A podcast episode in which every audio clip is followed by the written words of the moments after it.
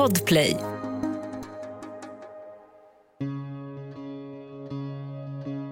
En video från 2013 går viral flera år senare på den populära videoplattformen TikTok. På videon ser man 18-åringen Isabella Guzman som stirrar rakt in i journalisternas kamera. Hon är iklädd en orange fängelsedräkt och är anklagad för mordet på sin mamma. Hon grimaserar och tittar sen bort. Men historien börjar inte här. Vi ska gå tillbaka i tiden. Tiden för då Isabella växte upp tillsammans med sin mamma och pappa. Du lyssnar på Värsta morden, en podcast av Saga Lindqvist Springhorn. Redan nu kan du lyssna på alla avsnitt av den här säsongen på plattformen Podplay. Jag vill varna för våldsamt och grovt innehåll i detta podcastavsnitt. Colorado, USA. Isabella Guzman föddes år 1995. I början bodde hon tillsammans med sin mamma och pappa, men med tiden separerade föräldrarna. Men trots deras separation hade de en god kontakt. Det var viktigt för dem att upprätthålla den goda kontakten då de dels hade en dotter ihop men också då de ägde en studio tillsammans som de arbetade i. Efter separationen bodde Isabella enbart hos sin mamma, Yun Mi, men hade en fortsatt bra kontakt med sin biologiska pappa. Åren gick och relationen mellan Isabella och hennes mamma blev problematisk. Junmi, Isabellas mamma, tyckte att hennes dotter var utåtagerande. Och när Isabella var sju år gammal kunde inte längre hennes mamma hantera henne. Isabella fick då flytta till sin biologiska pappa under en tid. Längre fram flyttade Isabella tillbaka till sin mamma men relationen var fortsatt ansträngd. Hennes mamma hade nu också träffat en man vid namn Ryan. Ryan och Jun Mi gifte sig och Isabella tyckte inte om den nya relationen mellan hennes mamma och Ryan. Isabellas föräldrar gjorde allt i sin makt för att det skulle bli så bra som möjligt för deras dotter. Men oavsett vad de gjorde upplevde de att hon inte visade någon som helst tacksamhet.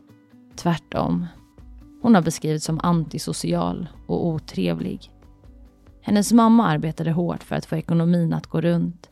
Samtidigt tyckte Isabella att hon inte fick tillräckligt. Hennes mamma kunde göra mer. Isabella ville att hennes mamma skulle byta arbete för att kunna tjäna mer pengar. Allt var orättvist menade hon. Hela livet och Isabellas situation. Andra hade det ju så mycket bättre än henne. Hon var arg på båda sina föräldrar och det skulle hon visa än mer aggressivt i framtiden. Isabella var nu tonåring. Hon var ständigt argsint och hennes negativa inställning gentemot sin mamma eskalerade. Skolgången för Isabella var problematisk. Hon klarade knappt av studierna då hon sällan var i skolan. Och slutligen valde Isabella att hoppa av sin skolgång bara några veckor innan den sista examen. Hennes föräldrar hade sedan tidigare förstått att skolan inte var något för deras dotter men de blev oerhört besvikna och oroliga när Isabella abrupt avslutade sina studier. Relationen mellan Isabella och hennes mamma blev obefintlig med tiden. Isabella höll sig ofta för sig själv i hennes rum eller så var hon ute och träffade killar. Killar som hon ibland också smög in med i huset. Något som hennes mamma var strängt emot. Men Isabella kunde inte bry sig mindre. Hon levde sitt liv och brydde sig inte om någon annan. Bråken och tjafsen mellan Isabella och hennes mamma eskalerade och blev numera allvarliga diskussioner som mynnade ut i hot. Isabella spottade i all sin ilska mot sin mamma under vissa diskussioner och snart började hon också skicka hotfulla sms och mejl till sin mamma. Hon skrev saker i stil med att hennes mamma skulle få betala för vad hon gjort mot Isabella. Hot på hot skickades iväg från Isabellas mejl och telefon. Från ett rum i huset till ett annat.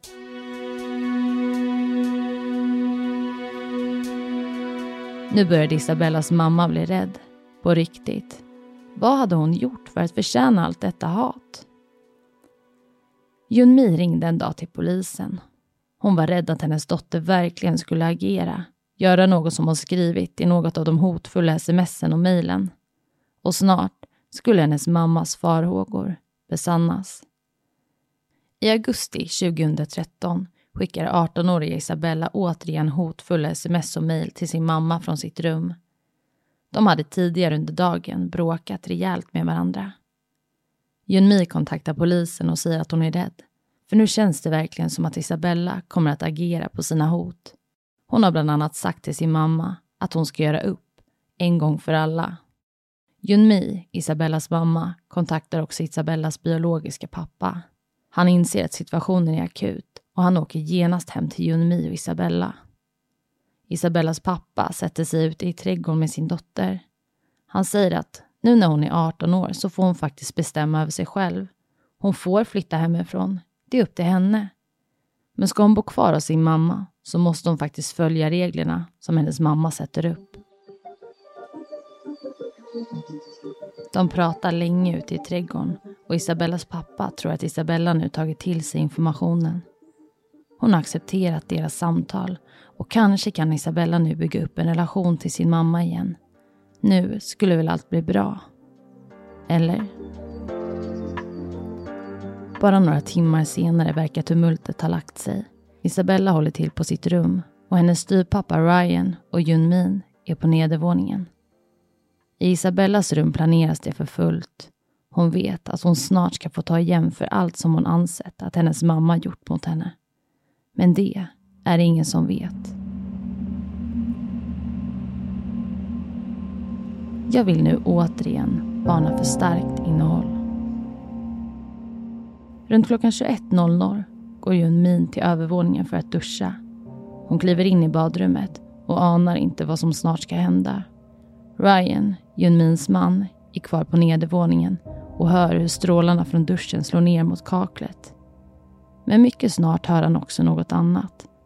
Det låter som att det bankar från övervåningen. Han hör också skrik och dova röster. Någon som kvider i panik. Ryan skyndar upp till övervåningen för att kolla vad det är som står på. När han kommer fram till badrummet stängs badrumsdörren framför hans näsa. Han hinner se att det är Isabella som drar igen dörren. Ryan försöker febrilt få upp badrumsdörren men lyckas inte. Han ber Isabella att öppna, men det gör hon inte. Inifrån badrummet hör han hur Junmi ropar efter honom. Det blir tydligt att något är riktigt fel. Ryan springer snabbt ner till nedervåningen och larmar polisen. När han återigen tagit sig till övervåningen ser han hur det rinner ut blod från badrummet. Ryan hör hur hans fru säger Gud. Sen hör han hennes sista andetag. Plötsligt öppnas dörren. Isabella kommer ut från badrummet. Hon är täckt av blod. I handen håller hon en blodig kniv. Ryan står helt stilla, beredd på att Isabella nu ska attackera honom. Men det gör hon inte. Hon tittar likgiltigt ut i tomma intet och går förbi honom. Isabella går ner för trappen och försvinner ut genom ytterdörren. Ryan kliver in i det bloddränkta badrummet. Där ligger Junmi, avliden på golvet. Ryan påbörjar hjärt och lungräddning, men utan resultat. Hans fru stirrar blankt framför sig, helt avstängd. Hans fru Junmi är död, då 47 år gammal. När polisen kommer till platsen möts de av Junmis sargade kropp, liggandes på badrumsgolvet. Bredvid henne ligger ett baseballträ. Junmi hade avlidit och blivit knivhuggen med 31 hugg i ansiktet och 48 hugg mot nacken. Polisen letar febrilt efter Isabella. Man är rädd för att hon är en fara för omgivningen. I ett state of mind som gör henne oförmögen att tänka i termer av konsekvenser. Det är bråttom. Media publicerar en bild av Isabella och ber allmänheten att höra av sig om de ser henne. Hon klassas som farlig. Mycket snart får polisen in ett samtal. Någon har sett en död flicka liggandes i en bil i ett parkeringshus.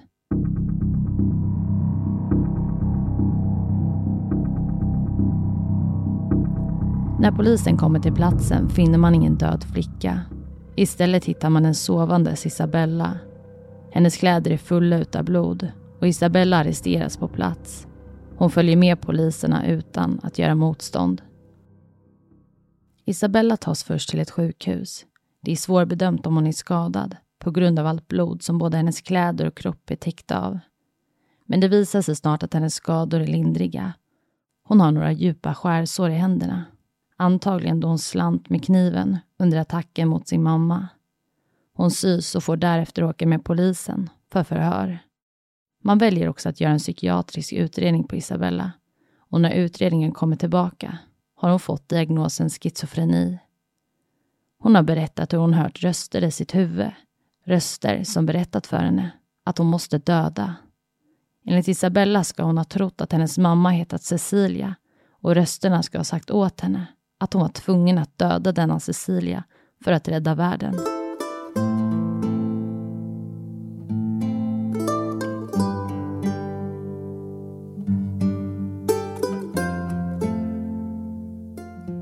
Så Isabella får alltså diagnosen schizofreni under den psykiatriska utredningen. Det är en sjukdom som utvecklas under flera års tid. Sjukdomen får man oftast i vuxen ålder och kanske tidigast som tonåring eller ung vuxen. Symptombilden karaktäriseras av vanföreställningar, tankestörningar och hallucinationer. Under olika psykotiska tillstånd kan världen upplevas helt förvriden. Men jag vill också här understryka att med rätt behandling och hjälp så kan man leva ett fullt normalt liv med diagnosen schizofreni. Jag kom också över en artikel från nyhetsbyrån TT. Artikeln är från 2003, så det är ju inte direkt dagsfärska siffror så att säga, men jag tyckte ändå att det var intressant. Man har då gjort en studie och jämfört Socialstyrelsens slutenvårdsregister med Brottsförebyggande rådets brottsstatistik under åren 1988 till 2000. Och summa summarum visade det sig att 50,7 procent av de allvarligaste brotten i Sverige, det vill säga mord och dråp under den här tiden, hade begåtts av människor som varit diagnostiserade med psykisk sjukdom. Personer som diagnostiserats med olika psykossjukdomar, däribland schizofreni, står för 22,2 procent av dessa allvarliga brott. Och det visar ju tydligt hur viktigt det faktiskt är för de här människorna att få hjälp, och det i tid. Men det här är komplexa frågor och absolut inget som bör stigmatiseras. Och att påstå att en människa som är psykiskt sjuk eller lider av psykisk ohälsa är farlig är helt missvisande. Det får vi verkligen inte glömma. Nu åter till fallet. Det finns ingen som tvivlar på att Isabella ligger bakom mordet på sin mamma. Men frågan är hur hon nu ska dömas. I flera år tror man att Isabella alltså har haft en underliggande sjukdom, schizofreni. Men hur ska hon då dömas? Den 5 september 2013 infinner sig Isabella i rättssalen i Colorado anklagad för mordet på sin mamma. När domaren läser upp åtalspunkterna blir Isabella känslosam. Hennes ögon fylls med tårar och hon stirrar då in i kamerorna som journalisterna riktat åt hennes håll.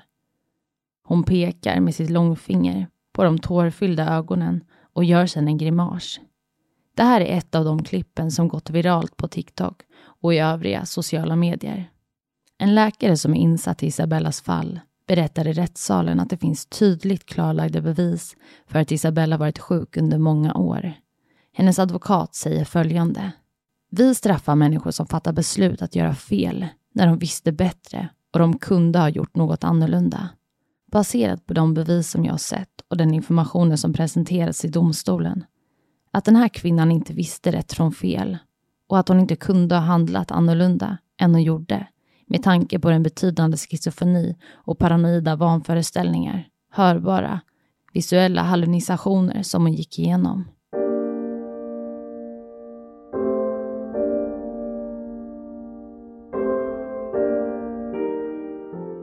Ja, och då till den stora frågan, vad bedömde man i det här fallet?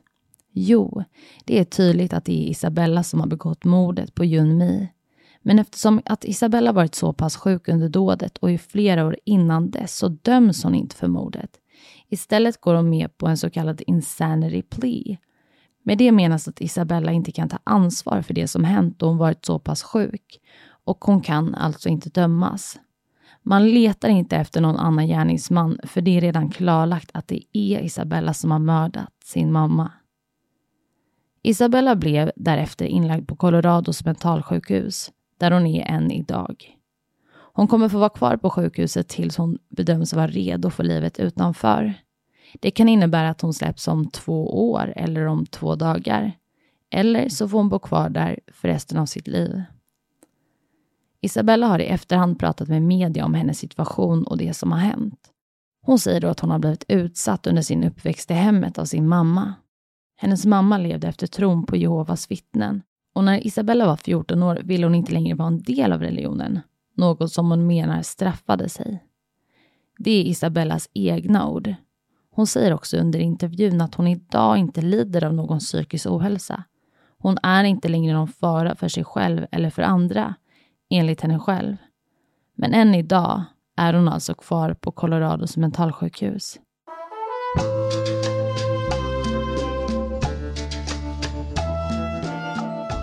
Det var allt för dagens avsnitt. Nästa vecka kommer jag berätta om familjen Richardson. Tre familjemedlemmar hittas brutalt mördade. Men var är den 12-åriga dottern Jasmin? Redan nu kan du lyssna på det här avsnittet på plattformen Podplay där även samtliga avsnitt från säsongen redan nu är publicerade. Har ni frågor eller funderingar så kan ni skriva till mig på Instagram där jag heter Saga Springcorn eller mejla till varstamorden at springcorn.se. Tack för att du har lyssnat på dagens avsnitt.